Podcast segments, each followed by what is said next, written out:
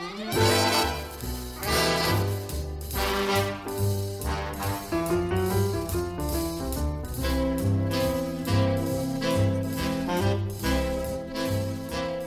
hi there, and welcome to forty-five R P M Music of the forties and fifties.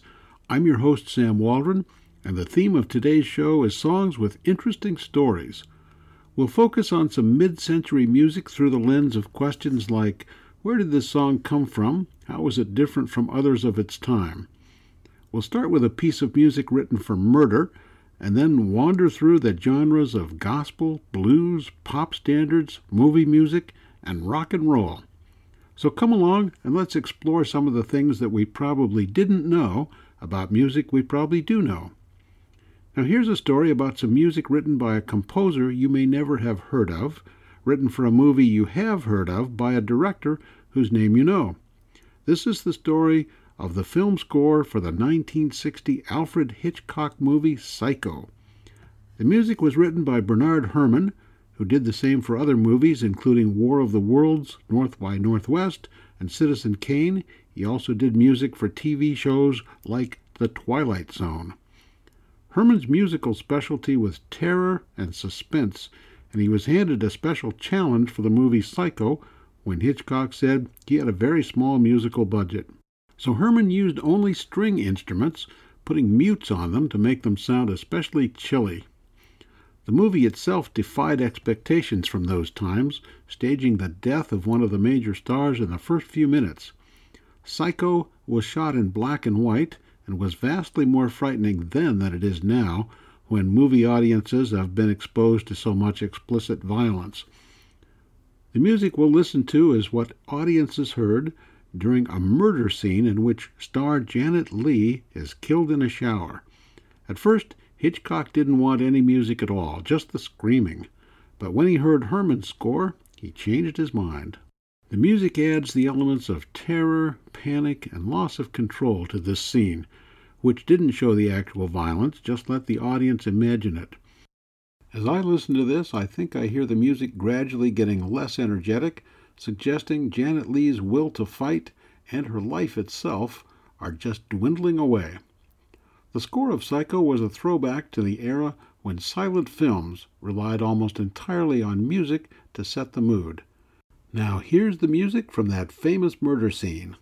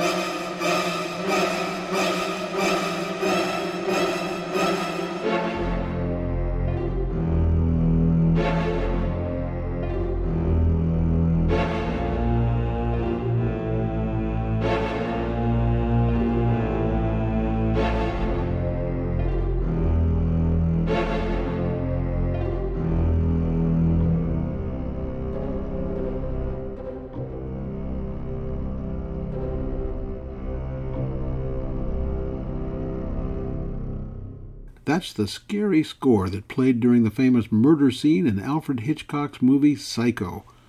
Our next story involves a skinny kid with glasses named Buddy Holly. Although his career was cut short by a plane crash when he was just twenty-two, Holly helped define rock and roll, even though he didn't care much for it. Holly grew up in a musical family, learning to sing and play the guitar while soaking up the influences of gospel, country, and rhythm and blues. When he was sixteen, Holly made his first appearance on local T V in Lubbock, Texas. A few years later, in nineteen fifty-five, he was the opening act at three concerts for Elvis Presley and one for Bill Haley and the Comets. In the summer of nineteen fifty-seven, after their recording of That'll Be the Day had become a number one hit, Holly and his band, The Crickets, started improvising a song they were calling Cindy Lou with a cha-cha beat. The band's drummer suggested they use the name of his girlfriend, Peggy Sue, and that title stuck. When Holly and the Crickets first performed the song in Idaho, their young audience went wild over it. But Holly himself wasn't crazy about the song or even about the type of music he was helping to invent.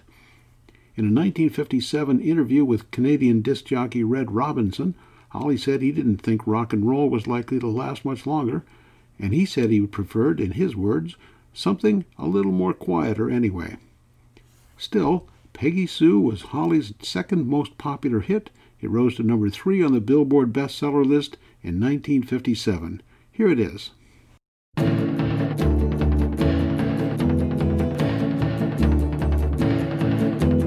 If you knew Peggy Sue, then you'd know why I feel blue without Peggy, my Peggy Sue. Oh, well, I love you, Gallies, I love you, Peggy Sue.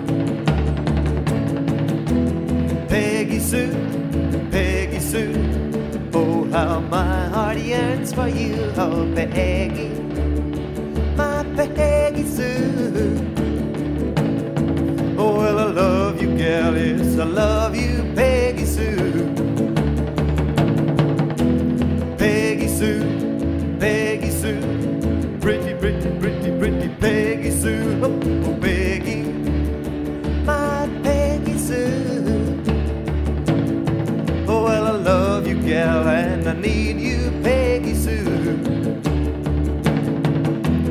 I love you, Peggy Sue, with a love so rare and true, oh, Peggy, my Peggy Sue. Well, I love you, gal, I want you, Peggy Sue.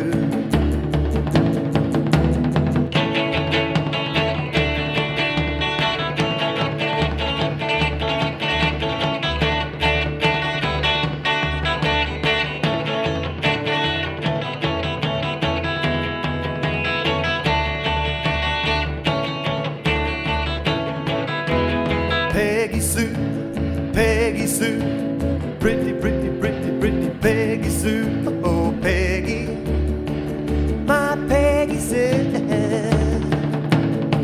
Oh, well, I love you, gal, yes, I need you, Peggy Sue. I love you, Peggy Sue, with a love so rare and true, oh, Peggy, my Peggy Sue. Oh, well, I love you, gal, and I want you, Peggy Sue. Oh, well, I love you, gal, and I want you, Peggy Sue. Buddy Holly and his nineteen fifty-seven hit recording, Peggy Sue. You're listening to forty-five R P M, music of the forties and fifties. I'm your host, Sam Waldron, and today we're featuring songs with interesting stories behind them. Now, let's turn to a piece of hillbilly music.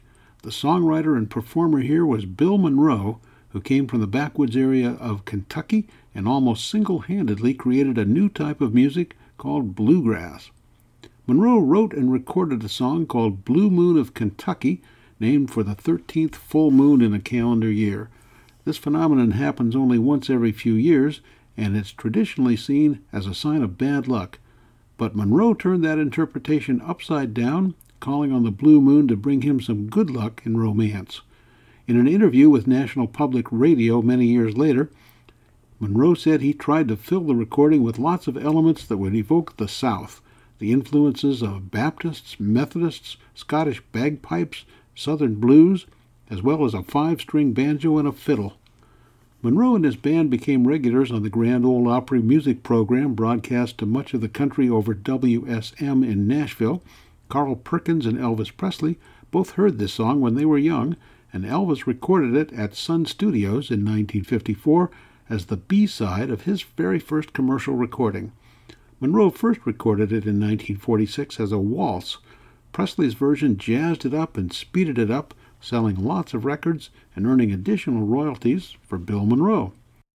When Elvis was invited to appear on the Grand Ole Opry, he went backstage and apologized to Monroe for taking such liberties with the song. Monroe said that was just fine, and he did something very unusual. He out-Elvised the King and started re-recording Blue Moon of Kentucky with an even faster tempo than Elvis had used. Blue Moon of Kentucky has become a standard, and for whatever this is worth, it's the official bluegrass song of the state of Kentucky. So here's the song by Bill Monroe and his Bluegrass Boys.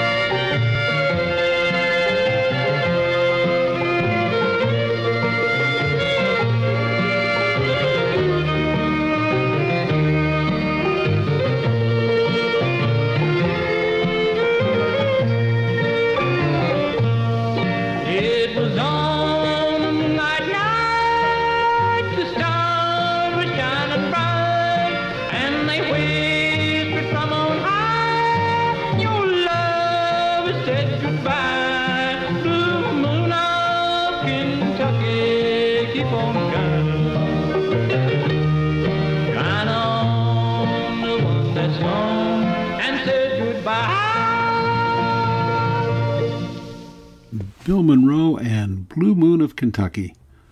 The next song I want to introduce is so interesting, I'm going to push the boundaries of the fifties just a bit into the early nineteen sixties.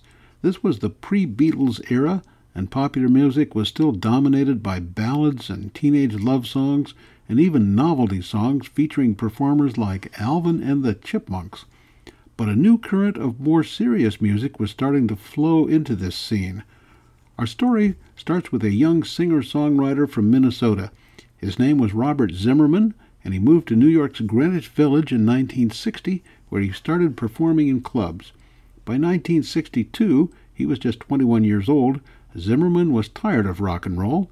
He changed his name to Bob Dylan and started singing a song he'd written called Blowing in the Wind. A producer at Columbia Records heard the song and managed to get a demo recording of Blowin' in the Wind into the hands of a folk group named Peter, Paul, and Mary. They recorded it, and the record became the fastest-selling single in the history of Warner Brothers Records. Blowin' in the Wind achieved the status of an anthem for the civil rights movement and later for the anti-war movement as well. The song is an excellent reflection of the nineteen sixties, when it was starting to become obvious that the uncomfortable present was going to change into a future that would be different in ways that weren't quite clear. The song poses some questions and then has a line, "The answer is blowing in the wind," that's so ambiguous it lets the audience interpret the message any way it wants to. Here's that song as it was recorded by Peter, Paul, and Mary.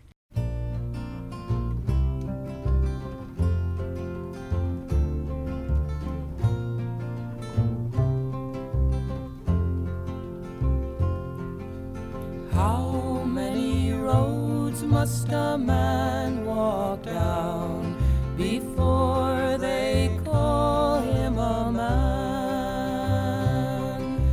How many seas must a white dove sail before she sleeps in the sand? How many times must the cannonballs fly before they're forever banned? The answer, my friend, is blowing in the wind. The answer is blowing in the wind. How many years must a mountain exist before it is washed to the sea? How many years can some people exist before they're allowed to be free? How many times can a man turn his head and pretend that he just doesn't see? The answer, my friend, is blowing in the wind. The answer is blowing in the wind. How many times must a man look up before he can see the sky? How many ears must one man have before he can hear people cry? How many deaths will it take till he knows that too many people have died? The answer, my friend, is blowing in the wind. The answer is blowing in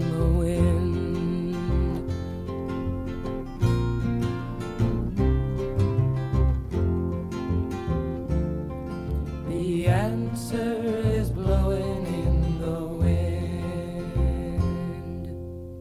From nineteen sixty-two, folk singers Peter, Paul, and Mary, and Bob Dylan's song Blowin' in the Wind. You're listening to forty-five R P M, music of the forties and fifties. I'm your host, Sam Waldron, and today's show is filled with interesting stories about influential recordings.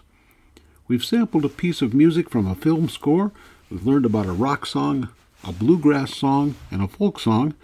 For our next story, let's turn to the blues. One of the most enduring blues and jazz standards in the twentieth century was put together from scraps of overheard conversations over quite a few years in Mississippi. The Saint Louis Blues was written in nineteen fourteen by W C Handy, who liked to sing and play the cornet with various bands. Handy told how he used to hear black people singing as they toiled away at hard labor, and he remembered bits and pieces of their words and their melodies.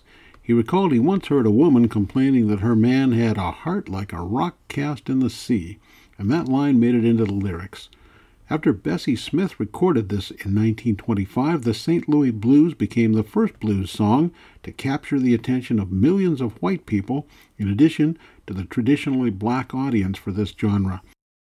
When Handy died in nineteen fifty-eight, the song was bringing in royalties that would be equivalent to nearly a quarter of a million dollars in two thousand nineteen. Fats Waller and Louis Armstrong recorded the song in the twenties, Bing Crosby followed in nineteen thirty-two, and Billie Holiday in nineteen forty. Dave Brubeck played this song at Carnegie Hall in nineteen sixty-three. For this show, I had too many choices of performers, including Louis Prima, Duke Ellington, Nat King Cole, Ella Fitzgerald, Chuck Berry, Glenn Miller, Pete Fountain, and Benny Goodman. I wanted something that projects the power of the song and still makes it easy to follow the lyrics. So here is the Saint Louis Blues performed by Pearl Bailey.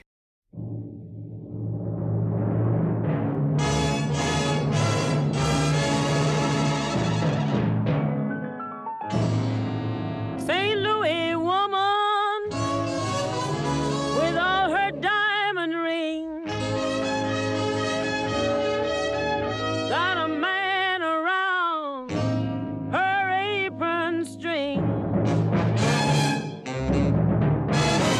If it wasn't for Paula and all her store-bought hair,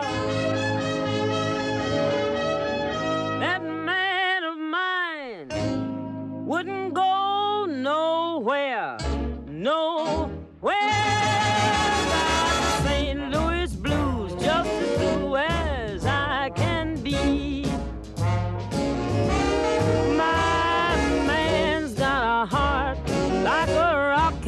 Down in the sea,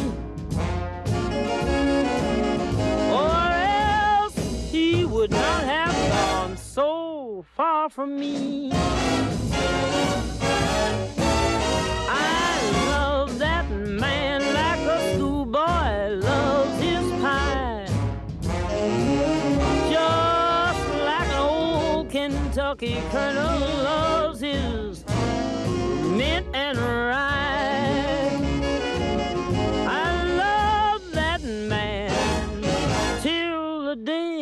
Die.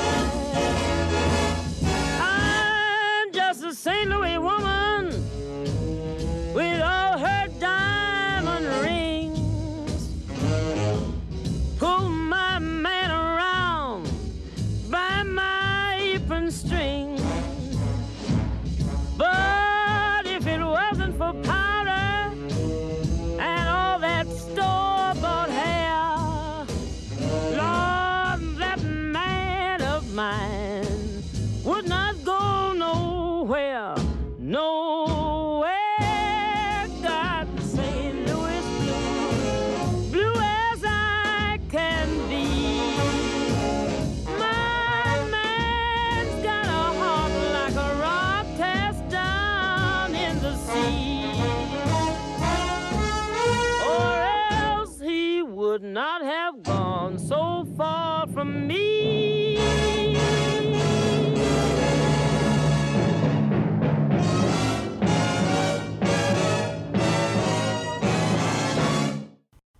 Pearl Bailey and the Saint Louis Blues.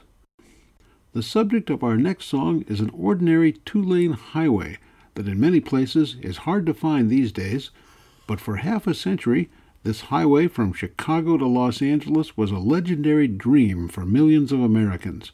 Many of them were hoping the highway would help them escape to a better life, and many just wanted an exotic adventure that they could afford. The highway and the song have the same name, Route sixty-six. Opened in nineteen twenty-six as part of the original U S numbered highway system, Route sixty-six took motorists through Illinois, Missouri, Kansas, Oklahoma, Texas, New Mexico, and California. The route totaled just under twenty-five hundred miles and was the first paved highway that linked Chicago with Los Angeles.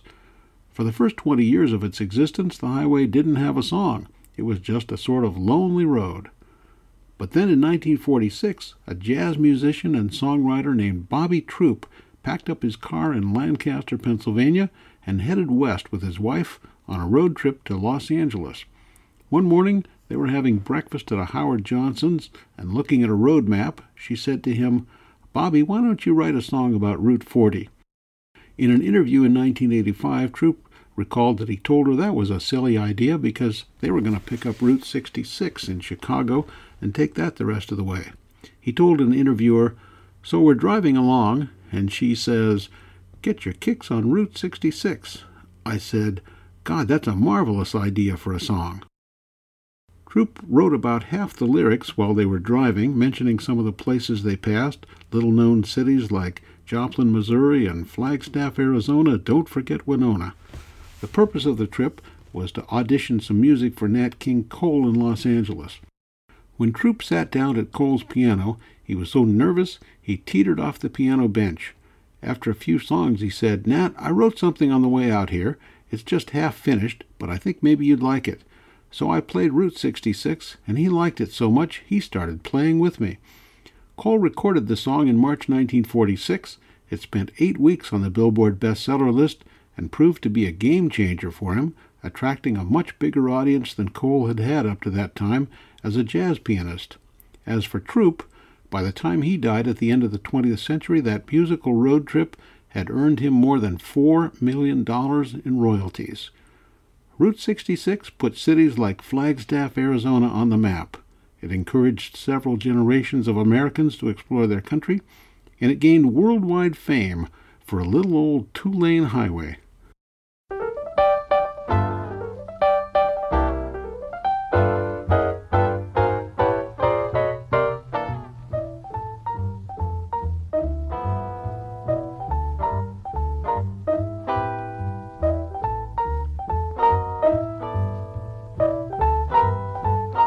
If you ever plan to motor west,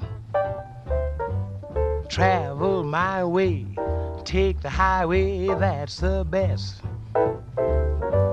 Get your kicks on Route sixty-six.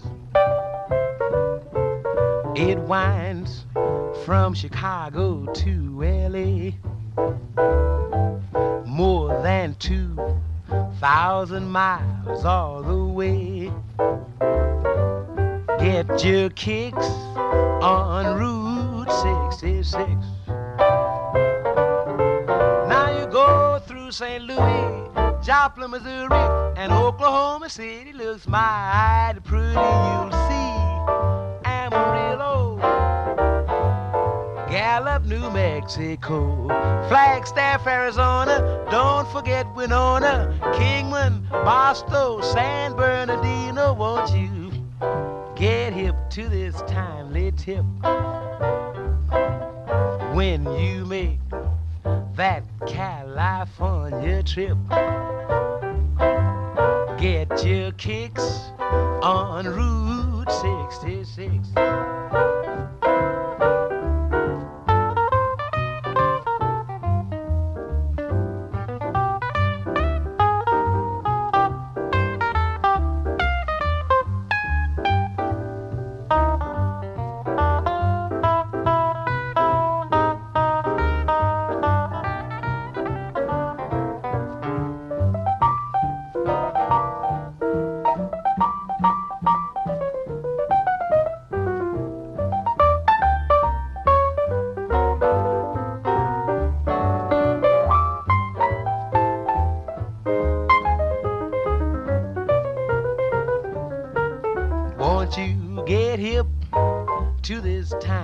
Tip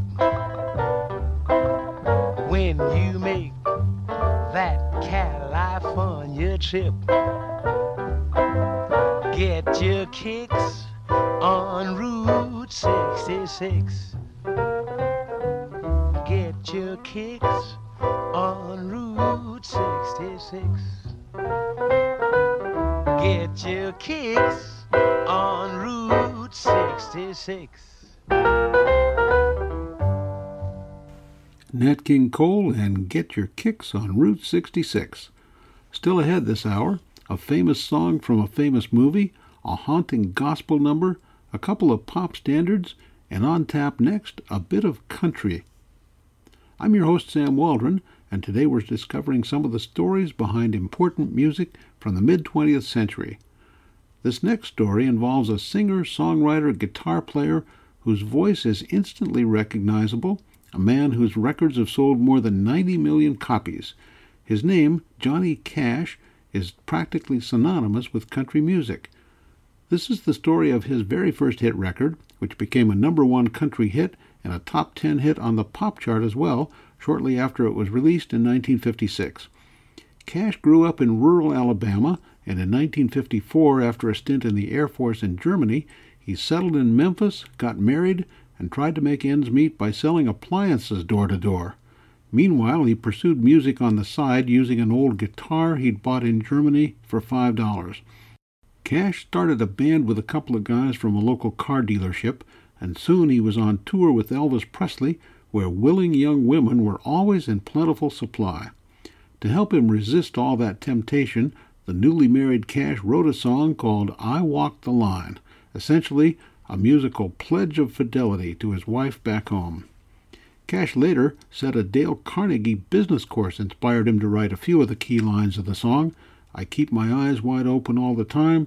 I keep a close watch on this heart of mine.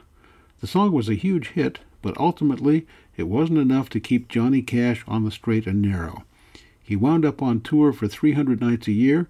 His marriage ended. He later married June Carter, and gradually Cash came to struggle with powerful drugs. Still, I Walk the Line gave Johnny Cash an enduring image as a man with morals.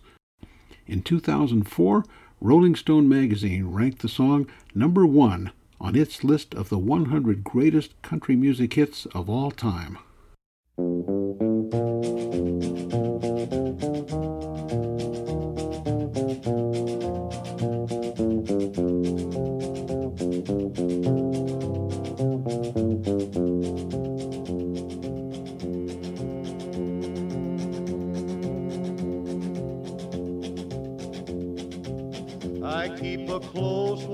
On this heart of mine, I keep my eyes wide open all the time. I keep the ends out for the tie that binds, because you're mine, I walk the line. Mm-hmm. I find it very, very easy to be true.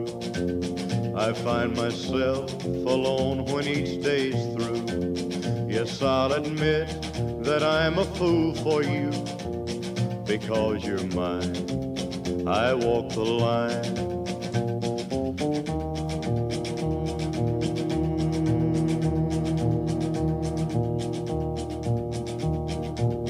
As sure as night is dark and day is light, I keep you on my mind both day and night, and happiness I've known proves that it's right, because you're mine, I walk the line.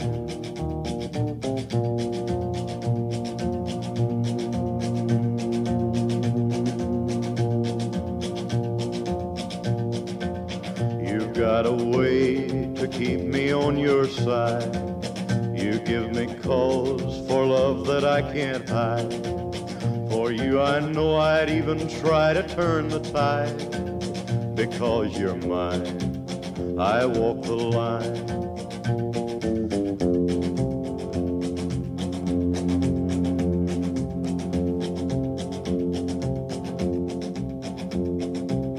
I keep a close watch on this heart of mine. I keep my eyes wide open all the time. I keep the ends out for the tie that binds, because you're mine, I walk the line.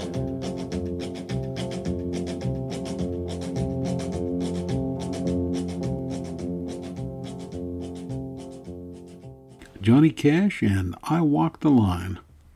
Our next story is about a recording that flopped when it came out, selling only a few thousand seventy-eight R P M discs, but a few years later that recording helped touch off a revolution in the way American popular music was presented.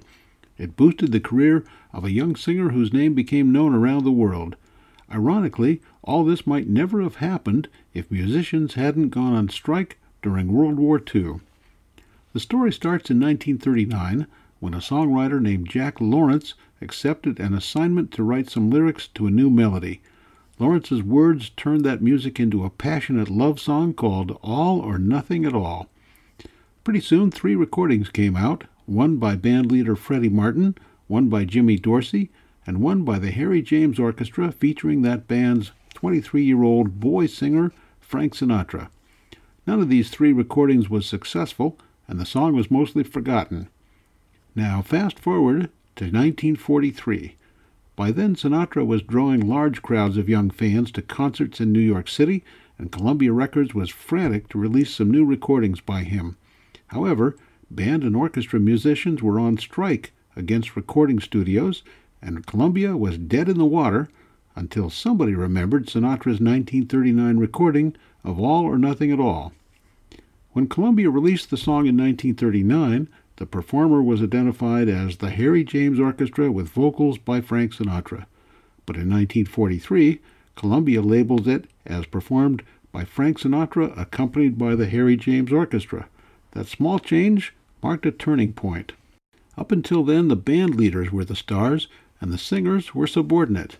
You can hear this in a lot of recordings from the early nineteen forties. Typically, you wouldn't hear the singer until a minute or more had passed, with the vocals being mostly a bridge between the band's opening and closing music. But in this recording of All or Nothing at All, the band gets just ten seconds before Sinatra comes on and takes possession of the performance. Combining the familiar pre-war trumpet sound of Harry James and the now popular Frank Sinatra at the microphone, this re-release recording of All or Nothing at All soon sold more than a million copies and rose to number two on the pop chart. Another thing this recording did was show off to a much wider audience the magic that Sinatra could do with a song. In the lyrics, a lover is saying he doesn't want anything if he can't have everything, sort of give me all your love or just give me nothing. Sinatra took those lyrics and made them his own. Howard Reich, the arts critic of the Chicago Tribune, described it like this. If you listen closely, Sinatra's singing this song as if he's telling these words to somebody. He's singing it exactly the way he would say it, and that was something new. That was uniquely his. And thus, from the forgotten dustbins of a nineteen thirty-nine musical flop, this recording emerged as a pop standard and became one of Frank Sinatra's signature songs.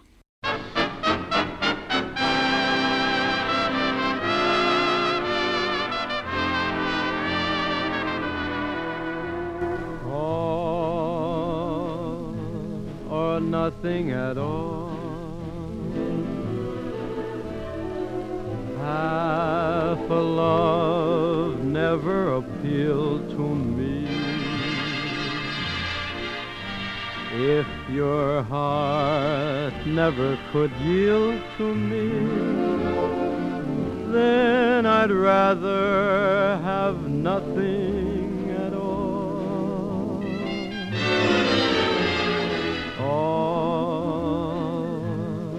Nothing at all. If it's love, there is no in-between. Why begin and cry for something that might have been? No, I'd rather have nothing at all. Oh, please don't bring your lips so close to my cheek. Don't smile or I'll be lost beyond recall. The kiss in your eyes and the touch of your hand makes me weak. And my heart may grow dizzy and fall.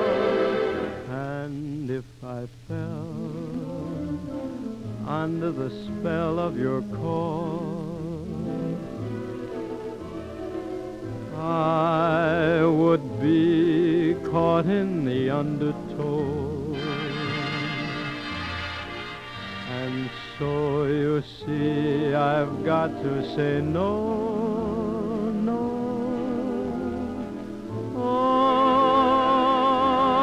Nothing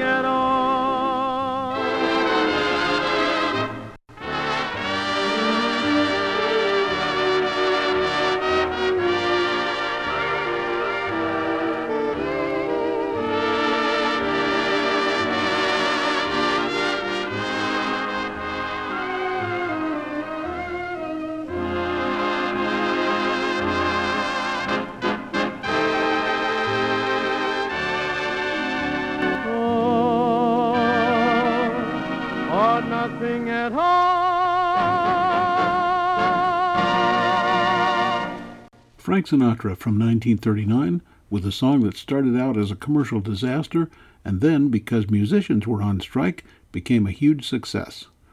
You're listening to forty-five R P M music of the forties and fifties. I'm your host, Sam Waldron, and in this hour, we're learning the stories behind some influential music from the middle of the twentieth century. Here's one I bet you didn't know.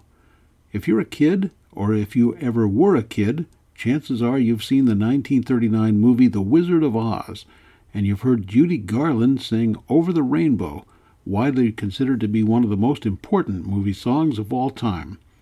But did you know that song was so controversial when the movie was being made that the brass at M G M wanted it taken out? Well, here's the story. The movie is remarkable on a number of levels. In nineteen thirty-nine, most movies were filmed in black and white. That's how The Wizard of Oz starts out, and the audience didn't think anything about it until Dorothy gets to the magic land of Oz, and suddenly the big screen is flooded with Technicolor. But maybe that's another story. The Wizard of Oz was one of the very first movies that used music as a central and necessary part of telling the story. As Dorothy sings Over the Rainbow early in the film, she lets the audience know how very much she wants to escape from her black and white world in rural Kansas. She hopes to go to some magical place that she can only start to imagine. In just under three minutes, the song Over the Rainbow essentially lays out the whole theme for the movie. So what was the problem? A lot of M G M executives believed it was a dreadful idea to slow down the action early in the movie and let their young teenage star, Judy Garland, sang a ballad in a barnyard. They took out that scene, then put it back, took it out, put it back in. Eventually, it became obvious the song was necessary to lay the groundwork for the Land of Oz, so they kept that scene and used the melody as theme music throughout the picture. Whenever Dorothy's on the screen, the music of Over the Rainbow is there. M G M certainly understood marketing, and they kept all the music under wraps while the film was being shot. And then six weeks before the movie was scheduled to open in theaters, the studio put on a special coast-to-coast radio broadcast with all the songs, which included We're Off to See the Wizard, Ding Dong the Witch is Dead, and If I Only Had a Brain.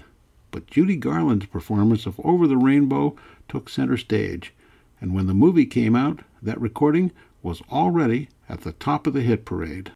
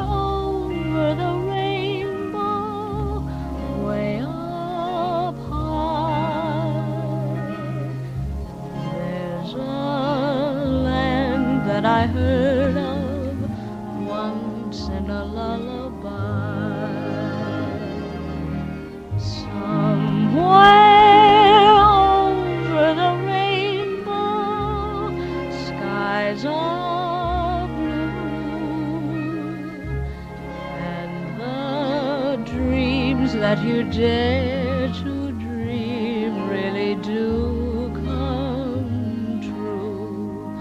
Someday I'll wish upon a star and wake up where the clouds are far behind me, where troubles melt like lemon drops away above the chimney tops. That's where you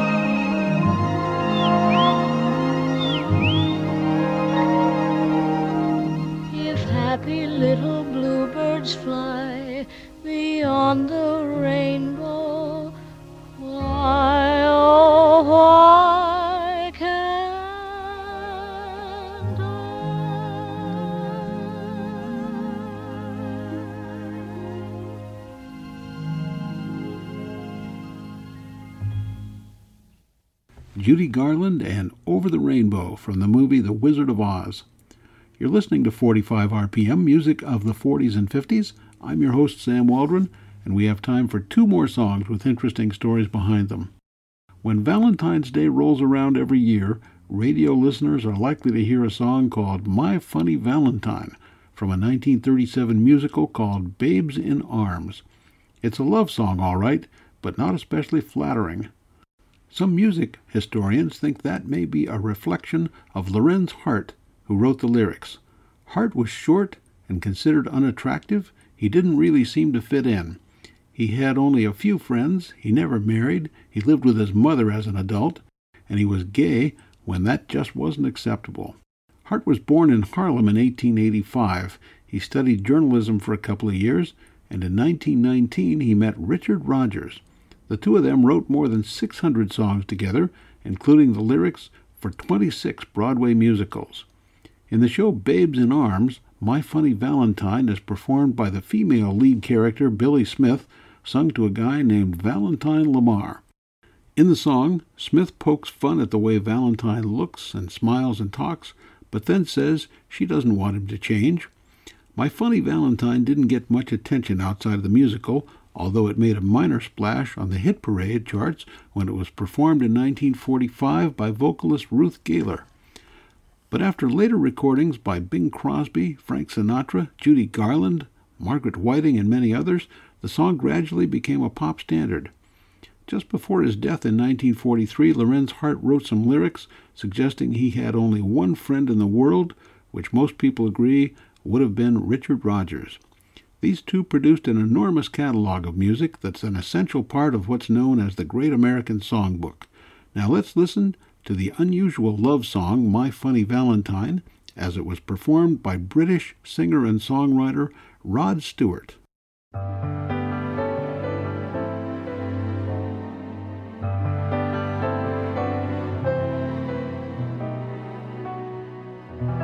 My funny Valentine,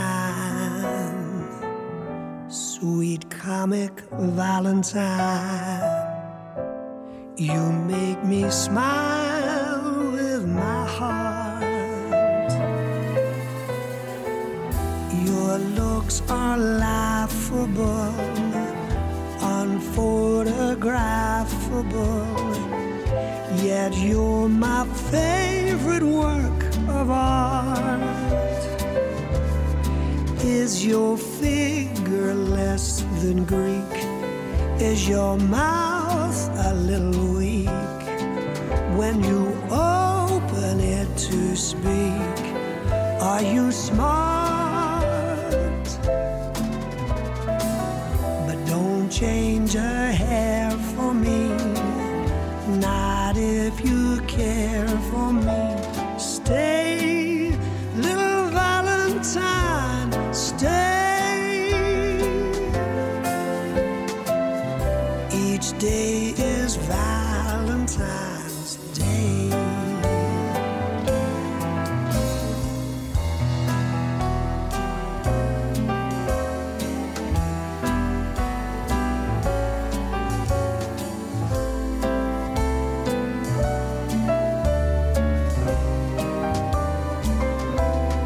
Is your figure less than Greek? Is your mouth a little weak when you open it to speak? Are you smart?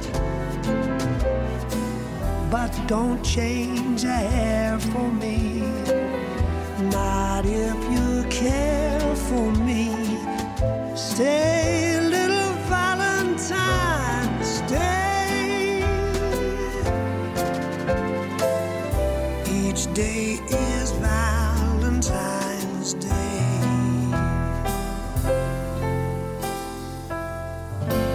Each day is Valentine's Day.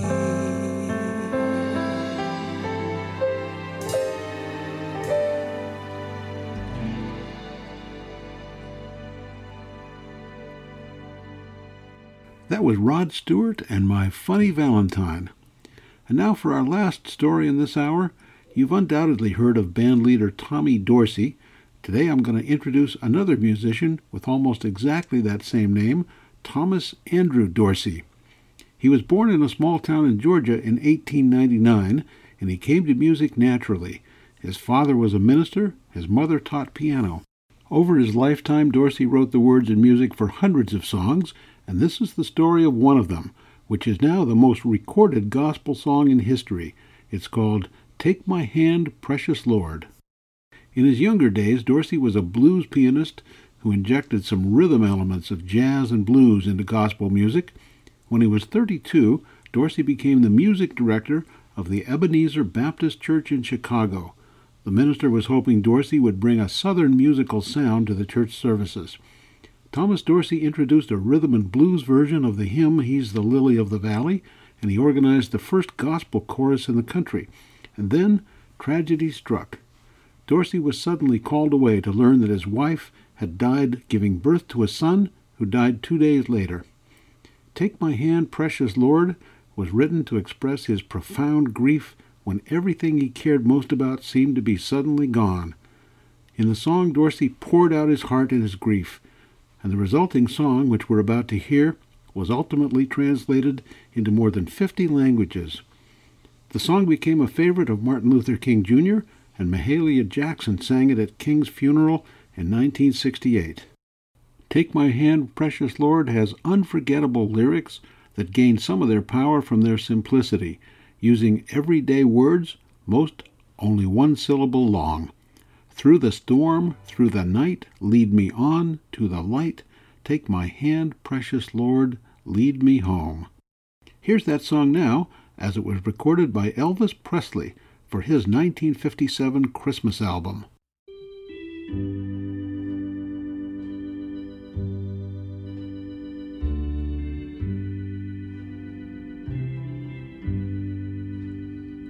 Precious Lord, take my hand, lead me on, let me stand.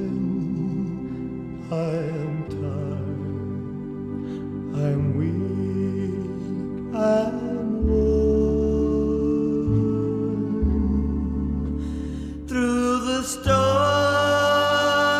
through the night, lead me on to light. Take my hand, precious Lord.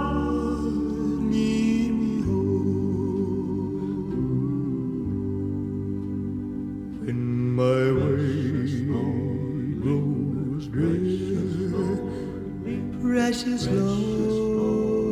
linger near when my life is almost gone. Hear my cry, hear my call, hold my hand lest I fall.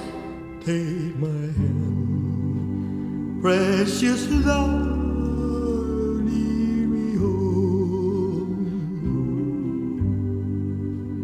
When the darkness appears and the night draws near and the day is past and at the river I stand, guide my feet, hold my hand, take my hand, precious Lord, lead me home, precious Lord, take my hand. Lead me home, let me stand. I'm tired, I'm weak, I'm worn. Through the storm, through the night, lead me home to the light. Take my hand. Precious Lord, lead me home, lead me home.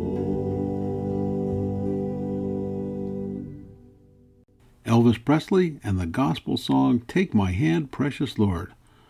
Well, I have to say this has been an interesting journey through a few decades of music from the middle of the twentieth century. In fact, I think it would be fun to do another show like this sometime. There's certainly plenty of good material. How about a rock and roll song that got its title from the brand name on a box of makeup that happened to be in the recording studio? Or how about a beautiful song written by Willie Nelson and recorded by somebody else who did such a terrific job with it that Willie's own recording is all but forgotten? We could explore music from other films, including Oklahoma, West Side Story, Guys and Dolls, and I'd love to learn some stories behind more rock, jazz, and rhythm and blues songs too. So definitely, we'll do that someday. For now, that's all the time we have. I'm your host, Sam Waldron, and from Judy Garland, Buddy Holly, Alfred Hitchcock, Frank Sinatra, and all the rest of us here at forty-five R P M, here's wishing you a good day, a good week, and so long for now.